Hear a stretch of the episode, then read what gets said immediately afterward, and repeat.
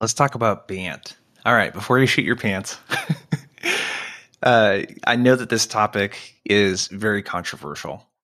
So there are a lot of folks like me, sales trainers, sales coaches that just talk shit about BANT. Oh God, how could you do that to someone? All this other kind of stuff. And you know, to be totally candid, I've always looked at BANT as or any qualification framework, MEDDIC, MEDDPICC.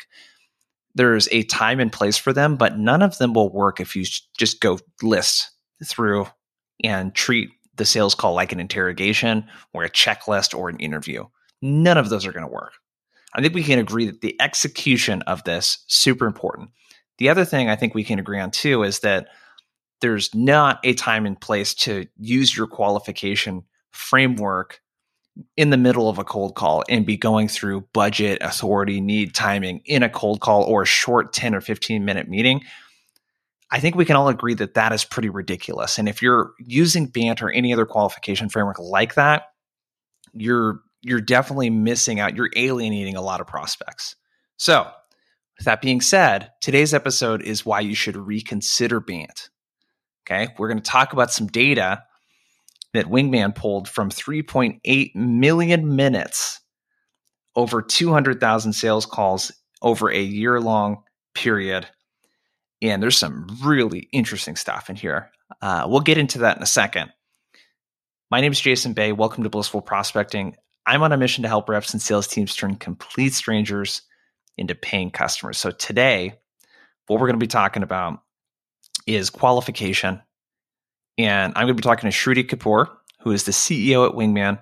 There's a couple things, okay? They're really interesting the theme here in this episode, and the reason why we're talking about qualification is that all of their data concludes that when qualification is done, and when you talk about these things, win rates tend to go up. Okay. Win rates go up by about 25% according to their data when qualification questions are asked. Right. So, authority, for example, so, multi threading, talking about the buying process, talking about other people, making sure that you have a good champion that's only brought up 7% of time in deals, but when it is brought up, it increases win rates by 30%. Okay. Uh, agenda setting, which is crazy to me that reps have calls and don't set agendas. When reps set agendas and talk about the things that they're going to be digging into, win rates go up by over 50% there was another thing I thought was really interesting too, and is around budget. So when prospects talk about budget, does that, and they say they don't have the budget, does that increase or decrease win rates? Well, one of the things that it looks at, uh, that we looked at here, is that there's a 27% increase in win rates when budget is brought up. Budget, as in I don't have the budget. Isn't that interesting? Because the, the bottom line here is that when you bring these things up, I suspect what it does is gets you to having a real conversation sooner. I, I literally just booked a deal. it signed off. I'm recording this on a Monday. It signed off on a Friday. And the second call I did with him, when I talked about the price, he said, There's no way we can do this. This is out of our budget. That's how the second call ended. He emailed me literally 10 minutes after and said, Let's figure out a way to make this happen. We hopped on another call, got four other people involved on his team. And we had to do a little bit more after that, a little bit of negotiation, but we're making it happen. He just signed. So bringing up those things super super important. So this is going to be a really fun episode. We get into a lot of the data and the best practices and, and kind of what to do with the data which i think is the most important part. So make sure to subscribe to the podcast on spotify apple podcast all that kind of good stuff. And uh, enjoy this one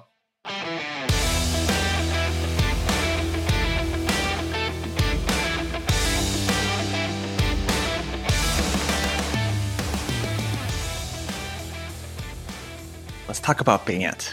So you uh, you consume a lot of LinkedIn content. I know you post a lot of LinkedIn content as well. What's the general consensus on BANT for with the sales leaders that you interact with? What do they think about BANT? I think it's probably you know one of the more controversial topics, right? Um, on the buyer side, people think that they are being interrogated, um, and I think on yeah. the sales leader side, they always feel that you know if if you don't have the basic qualification criteria, then you know you're wasting your time and theirs. Um, I think my personal take on it is it's I think it's helpful in making sure that you are talking to the right audience, but how you do it and how you get the answers is important. Um, and yeah, I think overall data supports uh, that you know getting the right type of qualification in helps you in you know just making sure that you actually have overall better win rates. So why not? Yeah. Okay. Let's talk about the data because I guarantee you there's people listening to the podcast right now and they're like, wait, what? They're going to talk about BANT? you know what I mean? so let's uh let's unpack the data. You want to give us some perspective on, you know, what you sampled here? I think this is a whole year's worth of data or something like that that you guys uh, compiled. But yeah, give us some context on the data and the sample size and the time frame and all that kind of stuff before we dig in, if you could. Yeah, absolutely. So we looked at um, you know an entire year's worth of data, uh, right? And this was 3.8 million uh, minutes of calls. Um, so you know, 200,000 calls. Uh, and over a period of 12 months across many different types of customers. So, you know, if you think that you have a very unique process, um, you know, it, of course, the, we are going to be talking about averages here, but a lot of different types of sales processes are being represented in this like 4 million odd minutes of calls. And when you say many types of sales processes, are you referring to the sales motion as in it could be an SMB sales motion up to an enterprise sales motion and sort of everywhere in between? Exactly. Yeah. So we see, um, you know, we see uh, people doing different uh, sales cycles, different uh, ACVs, and also, um, you know, just different uh, handover processes, right? Like it might be just singly handling the deal end to end, or it might be SDR to AE to, you know, uh, pre-sales handoffs. But yeah, all of those types of things are included in this.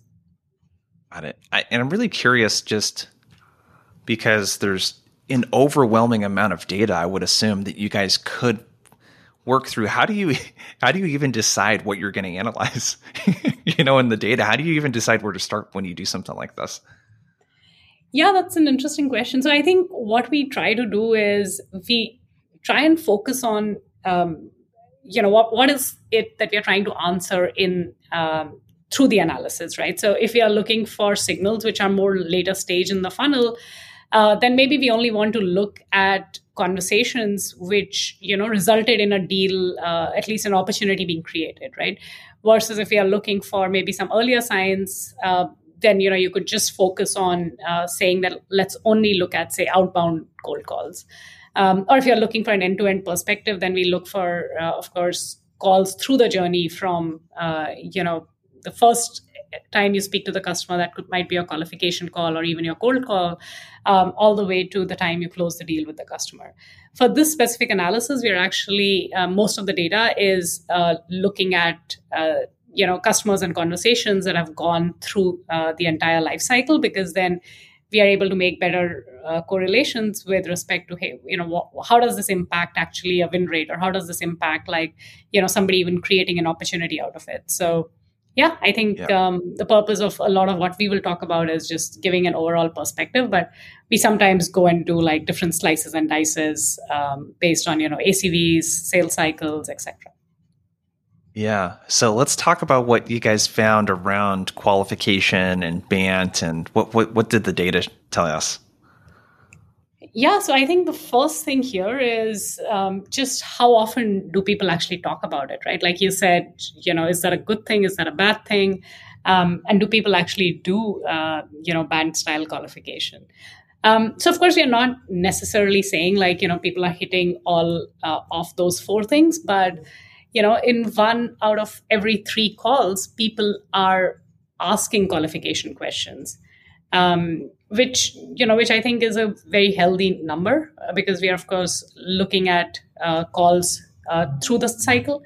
Um, which means that you know one is hey people do ask these questions uh, two these are not questions that get asked just in that first call right so don't beat yourself up if you did not you know hit all of those four questions on that first conversations uh, but make sure that you're actually trying to qualify and understand the prospect through the journey. And I think in today's environment, as the markets are changing so much, people's own budget, timeline, uh, you know, even the reason why they're buying your product might be evolving week on week. So it's important to actually revisit some of those questions. Maybe it's not just a hit it one time and forget about it. Yeah. So I want to make sure that one, I'm bringing this up, and two, just like discovery, you're always doing it. it's not something that happens in the first call or later on. It's it's something that you're doing throughout the entire process. So what's some of the data? What what surprised you about some of the the findings? Um, so I think one of the things was, hey, um, you know, the ongoing debate on does it really help to be asking these qualification questions, or maybe we are actually endangering deals by asking too many questions. Um, so I think the first thing here, and this is of course broad strokes, um, asking qualification questions uh, increases the win rate by 25%. Uh, right. So, what we mean is like, hey, if you were to look at a deal uh, like where people were not asking qualification questions and say you were getting, um, I don't know, like 10% win rates, versus if you were to look at all um, conversations where qualification questions were being asked, you would actually get like a 12.5% win rate versus you know your baseline of 10% so you know i guess the first thing is let's just all get on board and making sure that we understand the importance of qualification questions. Um, and then i guess the next one is among all the qualification questions which one comes up most um, do you want to take a guess jason on that it's probably either budget or authority would be my guess. so the answer is actually timeline. And oh, really? Okay. I mean, I, I, my hypothesis is that it's probably um, you know somewhat easier to ask that question because I so authority is actually the one that people in some sense do the least because yeah. they're just I think they, they sometimes find that it might be perceived as being rude or like questioning uh, you know the signing power of the person you're speaking with. Um, yeah. So yeah, timeline's the one that comes up the most. Timeline. So these are questions like when would you like to move forward, or when are you looking to launch this? You know, what's the ideal start date? That kind of stuff. Okay. Exactly. Yeah, I think that what's what's really interesting is the timeline piece. If we talk about that first, uh, what percentage of the time, by the way, do you have that stat that people ask about it, and what so happens? Twenty three percent of uh, the time. Yeah. Yeah. So 23% of the time. And what's the correlation on this with win or loss rates? Yeah, so you know, this is again like a strong one on increasing win rates. So it increases the win rate by 26%. Um, and it decreases uh, the loss rate by 18%. Um, so, you know, what that means is overall, you're in a much better position. Um, to know uh, that you'll uh, follow up enough to close the deal. And I think in today's environment, maybe that's even more important because we know that timelines are getting extended, but having a realistic expectation on what that timeline is helps uh, salespeople stay on track, right? You know, what we are seeing is if people were previously selling a product in like a four week sales cycle, today that sales cycle might be closer to six to eight weeks. Now, if you're going in with the same expectation of saying, let's just, you know, if I'm not able to close this in four weeks, then maybe the deal is dead. Um, you know, you're going to lose uh, and you're going to have a lot of leaky revenue. Um, instead, if you were to actually set the right expectations, ask the timeline qualification question, then you know you're much more likely to know that hey, this is only going to close in two months, and so I need to follow up for that entire period. Yeah. And when you say right now, are you referring to just the economy? Yeah, just the economy. Yeah. Uh, we're definitely seeing, um, you know, some shifts there, and we can talk a little bit about that too. Yeah. So it's kind of interesting. Do you, does the data have any best practices around how to ask about timeline? Or do you have any recommendations? I mean, I have, I have some thoughts obviously with that, but I'm curious what, uh, what is what's the best practice just from your experience and and from the data around what question to ask and how to ask it and that sort of thing Um, no, so the data doesn't necessarily dig into, um, you know, what, what are the different options and do they play out differently? Um, I would be curious to hear what you've seen. Yeah, I, I love the um, like the working backwards from a launch date. You know, so um, you know, hey, ideally, when would you like this to be in the hands of your sales reps? Or hey, ideally, when would you like that first training call with us to be? You know, or a hypothetical kind of question. Hey, I know we're really early in the process, but let's say that you like everything that you have to hear and you know we move forward ideally when would be the week that you would want to run the training you know just like working backwards from that start date i like that kind of hypothetical because it just you're acknowledging that the deal is not closed and just making it a little safer you know to kind of answer but that's typically what i do and what i advise but i find that a lot of people don't really talk about timeline very much. You know you said it was 23% of the time it's i'm surprised it's it's well i'm not surprised actually but 23% i see that i'm like god what are the other 77% of people doing if they're not asking about it? You know?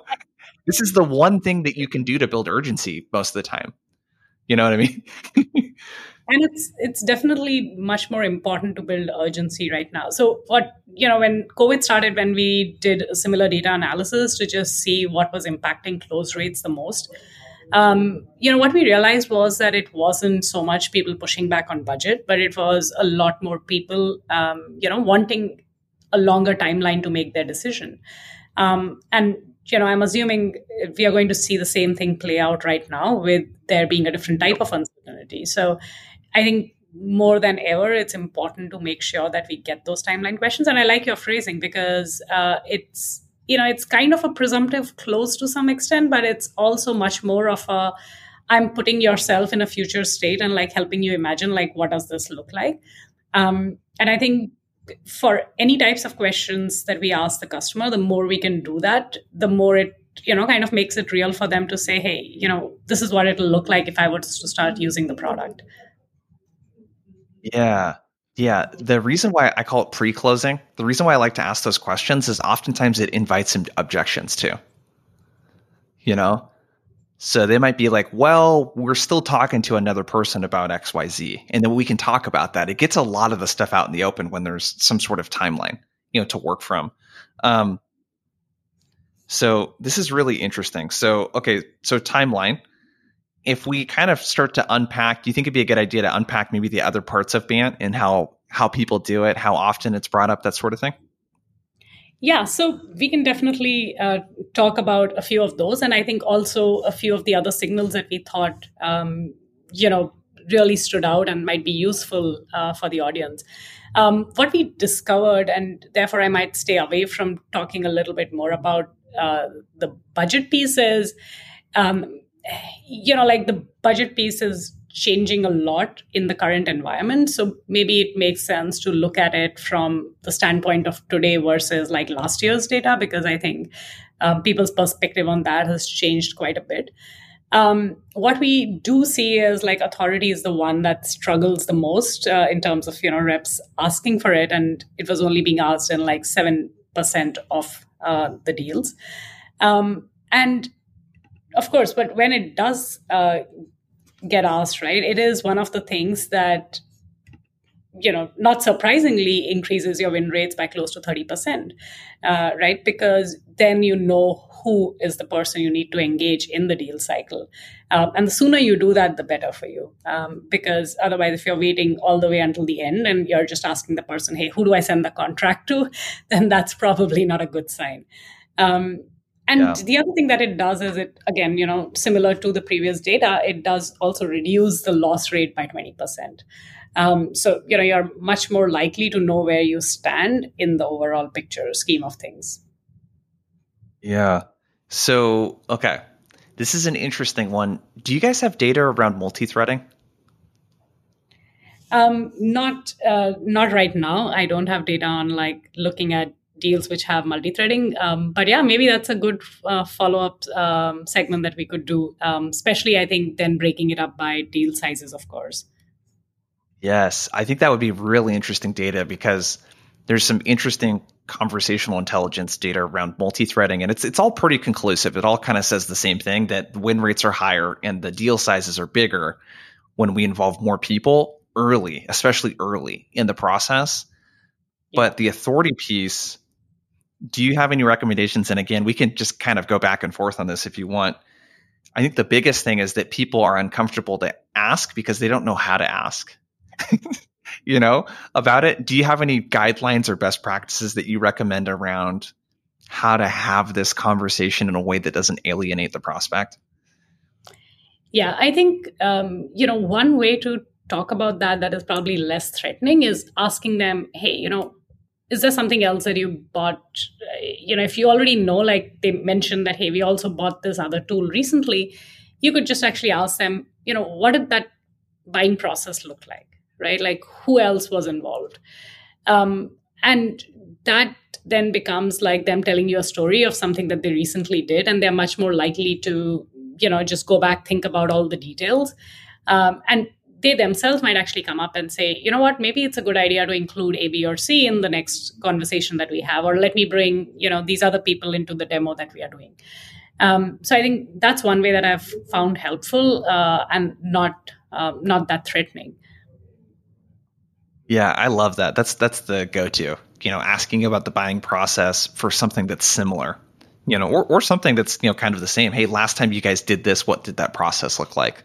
It's a really good way to kind of unpack and you know that sort of stuff. Um, another thing that I like to do too, it depends on the rapport that you have with the prospect, but after that initial intro call, I could be like, Shruti, so on the next call, what I was planning on doing was giving you a quick demo just to show you how we can, you know, help you solve all of those problems and help you accomplish the goals that we talked about. Assuming that you really like what you see, what would happen next if you guys wanted to move forward? Yeah, and just get them to kind of envision that future state, you know, kind of thing that you talked about earlier. What would that be like? And oftentimes they'll talk about who else they would need to get approval from or what the process would look like and, you know, all of that kind of stuff. Um, is there any other place that you see reps make a mistake when it comes to uh, when it comes to this? Yeah, I think um, you know the agenda setting piece is pretty interesting, um, right? So just to kind of double click into that, the last time around we did this analysis, we were seeing um, people doing agenda setting much lesser. It was like you know less than five percent of uh, the conversations that they were having. Um, I don't know if Easy. it's us or if people have just gotten better at it, but uh, we are seeing that happen in, uh, you know, 16% of all the deal conversations um, in our data set from last year. And unsurprisingly, right? Like, and this could be like what you said, it could be setting agenda for your next meeting ahead of uh, time as you're setting up next steps, or it could be uh, agenda for the meeting that you are on. Um, and you know again you could be using that agenda setting to also say hey you know this is what we are going to talk about and if all of this goes well then um, you know this would be the expected next step i think that really helps people also just put in their brains like what is going to happen um, what do i need to be doing during this conversation otherwise it's very easy for people to yeah um, you know, just sit back as the buyer and be in the, you know, I'm going to eat the popcorn and enjoy the show, uh, right, while you're doing the demo and all the talking. Um, and you know, this is one of the most impactful things that we've always seen. It, you know, it increases the win rate by more than fifty percent. Um, you know, in some cases, close to hundred percent um, uh, win rate increase. So I would say like this is the one thing. Like if you're not doing anything else, make sure that you're setting agenda um, and you know you're setting it the right way you're using that as the time to actually get engagement and buy-in um, you know from your prospect yeah this is another one of those very basic things that i cannot believe that you said 17% of people are setting agendas now is that what you said or 13% yeah, yeah. 17 16%. Yeah 16 i'm like dude 84% of sales reps start a meeting without setting an agenda. It's it's insane. It's that's so crazy. Um, what best practice here from your standpoint? What what should we be addressing in the agenda? Um, so I think it's useful to uh, get the agenda as the way to define what is the outcome from this meeting, not just, hey, you know, this is what we are going to cover today, right? Like it's useful to phrase that, hey, you know, I will talk about, you know, I'll talk about the product, I'll show you how uh, some of our customers use this. Um, and if all of this looks interesting, um, you know, at the end of the meeting, I would like to be able to figure out a way for you to say, you know, set up a trial account with your team, right? Now, once you set that as the expectation, then the person is constantly thinking, you know, am I ready to actually sign off on a trial? Right. So you want them to be in the position where they are saying, you know, I need to take the next step here. And what do I need to be able to make that next step happen? Uh, rather than them saying, okay, let me just go absorb all of this information and then I will, you know, take time later to think about it. You actually want to no. set the agenda to get people to start using that time that you have together to make the decision and ask questions that help make that decision. Yeah. I think that's a super important part is like the time check along with what the expected outcome will be. You know, the typically what happens at the end of the call is one of two things, you know. You're going to find that you really like this and you want to get started, in which case we could talk about that or you might find this is not a good fit for you, which is totally okay, you know. Um again, I I cannot believe that 84% of reps don't set an agenda. This is like one of those really easy, easy things to do that will also help you get the authority stuff. Like, I love what you said there about getting them to think about what do I need to make that decision on this call? You know, and it really frames the entire conversation around that. Um, let's talk about budget. What are kind of the do's and don'ts around around budget and talking about it? Yeah, so I think um, what we are seeing, and I'm going to actually dive into a little bit of analysis that we did with just the data from the last um, three months, right? So we looked at data from October 2021 all the way to June uh, of this year. Um, and this is much more uh, specific and relevant to saying, hey, how do I talk about budget or how do I even navigate through uh, some of these objections that might come up around budget um, during the current scenario of uh, you know people being unsure about the economy uh, people uh, possibly facing like budget freezes or being much more careful about budget than they were in 2021 right? So one thing that we are seeing is that you know while people are of course worried about the economy um, it's not coming up as much right? So it's it's still coming up in less than like 5% of the conversations that people are having. Now, yeah. that could be a good thing or a bad thing, right? Um, maybe that indicates that things are not as bad as um, people are just being a little bit more paranoid. Uh, or it could indicate that it's too sensitive a topic for them to bring up, uh, you know, early on in a conversation with a salesperson. Um, but I think what that translates into for a salesperson is to you know, of course, not freak people out, uh, but to actively talk about like budget and more specifically about ROI. So what we are seeing yeah. is that uh, you know when instead of like talking about budget if you just lead with talking about hey this is how the product delivers roi that is something that helps people go back and um, you know uh, make a stronger case for your product especially in these times um, and so we are seeing that you know customers and reps are bringing up ROI um, more than like you know 15% more uh, right now than they were earlier, which is good. And where they are bringing up ROI, um, it is increasing the win rates. Um, you know, right now those numbers are still moderate in like the five to ten percent range, um, but I think that might uh, evolve over a period of time. Uh, we did see a pretty stark um, you know change when people talked about ROI.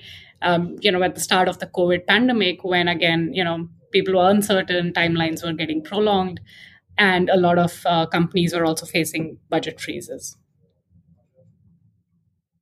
So, what I'm hearing then is that a way that we can talk about budget is by talking more about the dollars and the cents and the ROI and the return. So, kind of the more logical side you know of the sale yeah. and proactively bringing that up.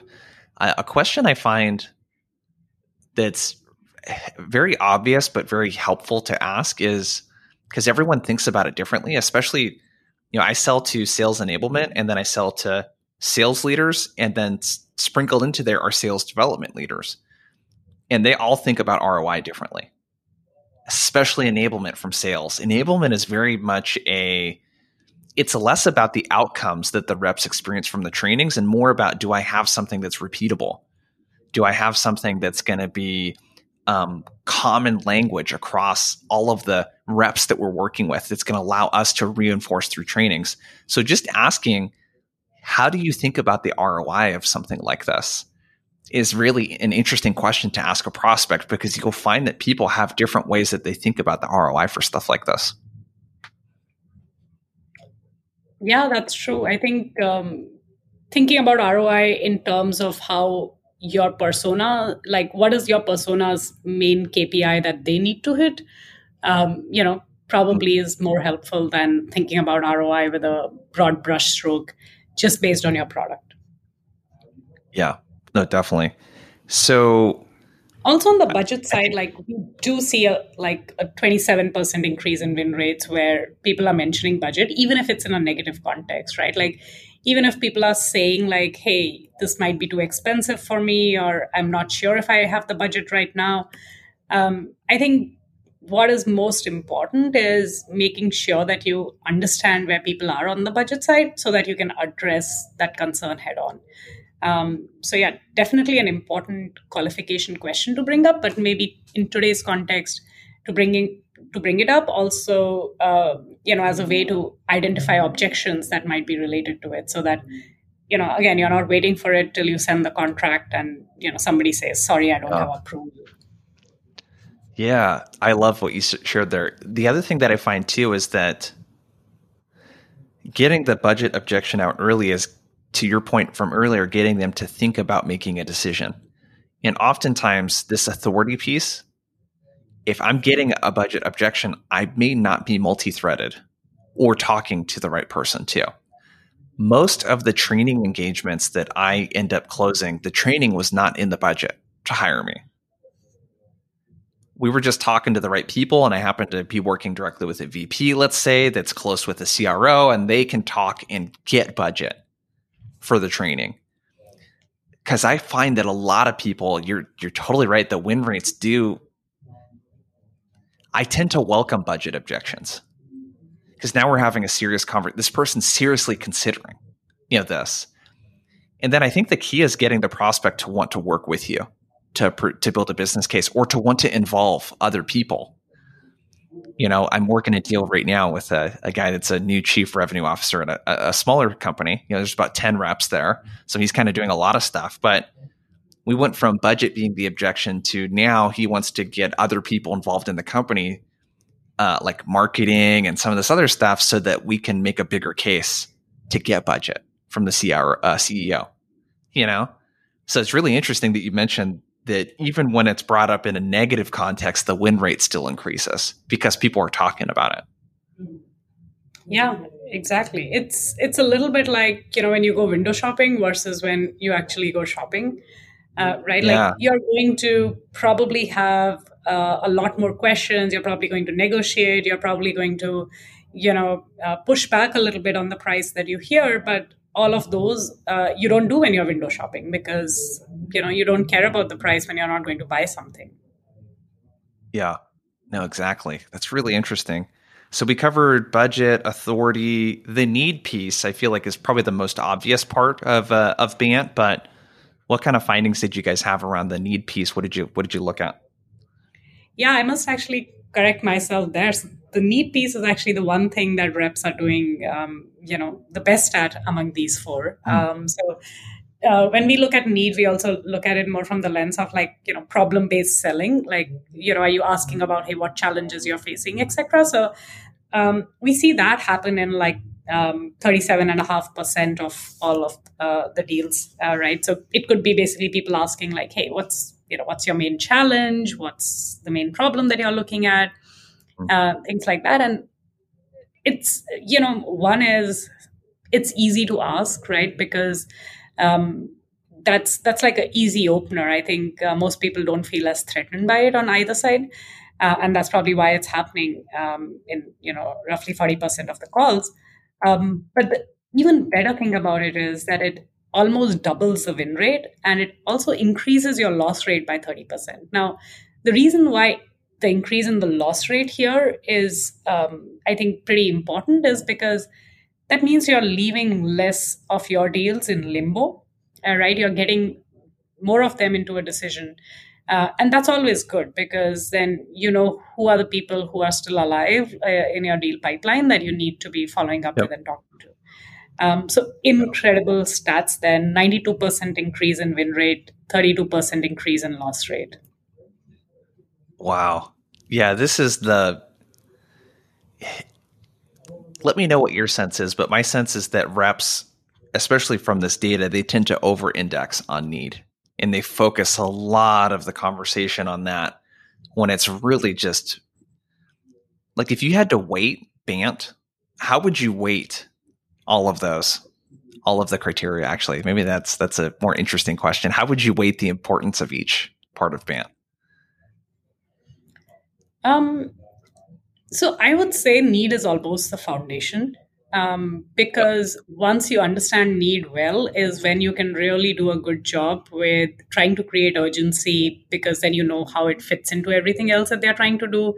Uh, and then of course in getting the right language in place for talking about budget and roi um, so i think that you know it's it's very very foundational. Um, the mistake that people make often is they will ask that first level of question about hey um, you know why why did you uh, for example book a meeting with me today um, but what they don't do is they don't do a good job of actually teasing out like the real reason behind it right like you know yeah. somebody might actually book a meeting saying hey I, I was just in the market looking for say new technologies in the sales tech domain but now that has not yet answered your question on what the need is right um, yeah you might actually discover in a lot of cases, and if you can do that, that means you've done a good job.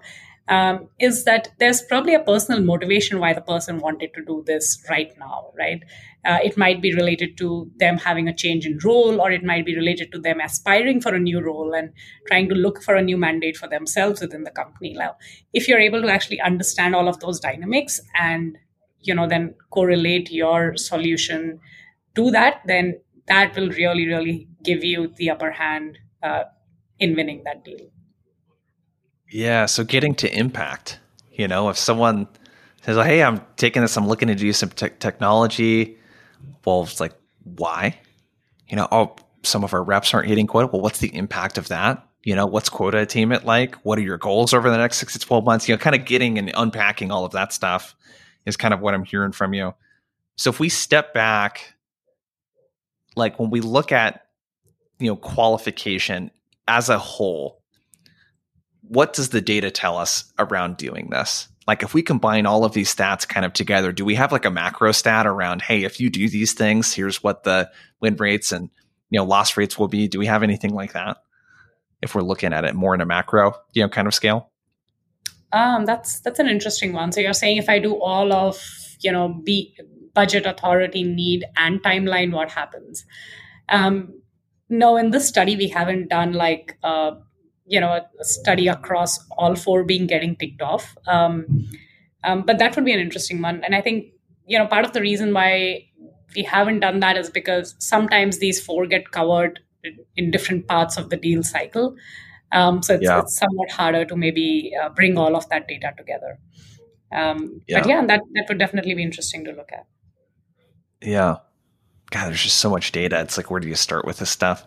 Is there, uh, I think what we could probably you know, spend some time on here. Uh, what is some of the preliminary data that you're starting to see around the economy and recession and you know all of that kind of stuff? I know you guys are starting to look into.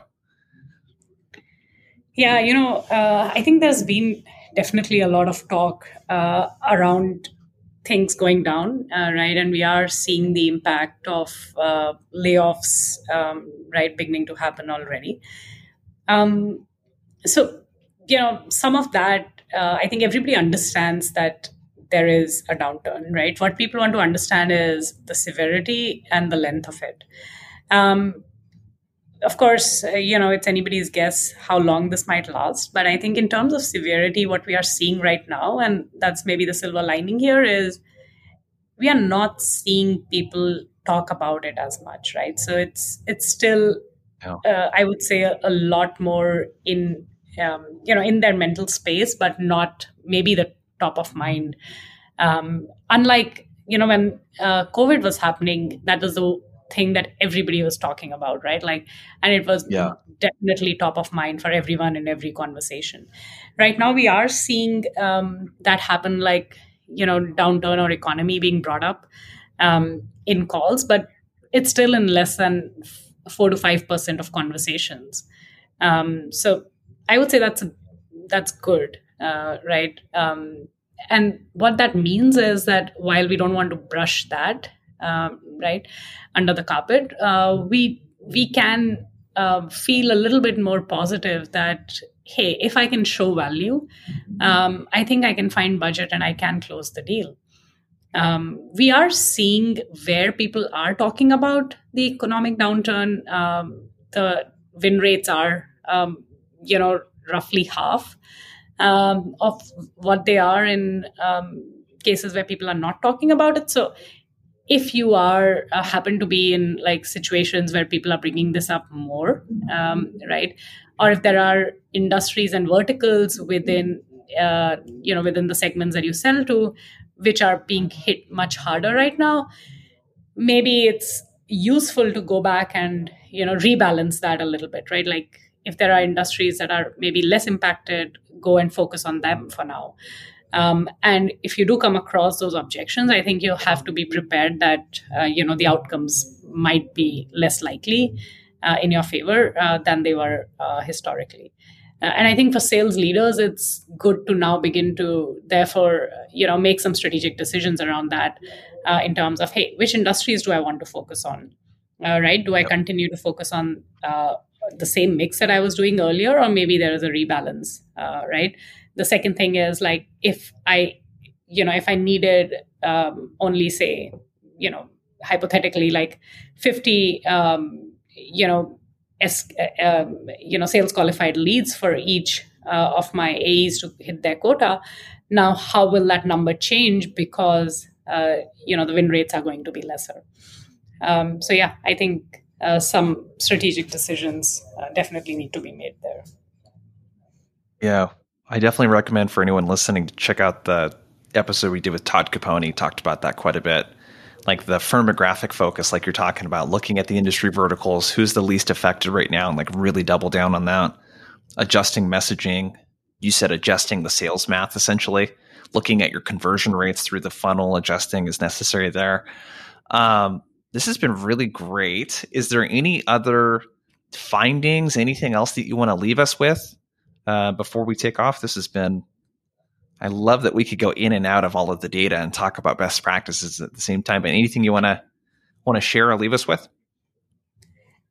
I mean, I think right now, uh, in in today's economic context, I think what is most important is for everybody to just keep a very close watch on their talk tracks and go back and iterate on it. I think the reps are getting better at doing some of the basics like you know we've seen an increase in like say even agenda setting. I know it's not it should be 100% ideally for something like agenda setting. We've definitely had like you know close to 80% plus in terms of reps setting up next steps uh, on meetings. So i think some of those basics uh, we are all getting better at. Um, but what is important right now is to keep a close track on what is the market saying what what are your reps hearing? And be willing to actually go back and change your talk tracks change your approach change your messaging but also change your strategy um, based on the market realities. Like don't be too harsh on your reps and say hey this was working last month. Why is this not working now? Because you know a, a lot of things might be changing um, in yeah. those conversations. Yeah. Definitely uh, where can people go to get more information on Wingman? Yeah, so Wingman uh, is now part of Clari, so you can go to clari.com or trywingman.com. Uh, and uh, you know, you can always find me on LinkedIn. I'm quite active, maybe not as active as Jason, uh, but very much there. Um, so just look for Shruti Kapoor um, and Wingman by Clari. You'll find me. Got it. And this data, will it be made public? Will people be able to find it anywhere? What's the what's the kind of scoop on that? Because I think you guys got a lot of great data. Yeah, actually, we would uh, we would be uh, posting out uh, the data. Um, we are doing an, a weekly newsletter where we are bringing like one uh, snippet of the data every week. Uh, with a lot more color on like you know how do you actually make sense of that data what are the best practices around it um, so do look out for uh, wingman's weekly sales newsletter um, but yeah jason i think we'll be sharing some with you and maybe you can help pass that along to your audience as well yeah, that would be great. Check out trywingman.com. And uh, Shruti, it was great to have you on.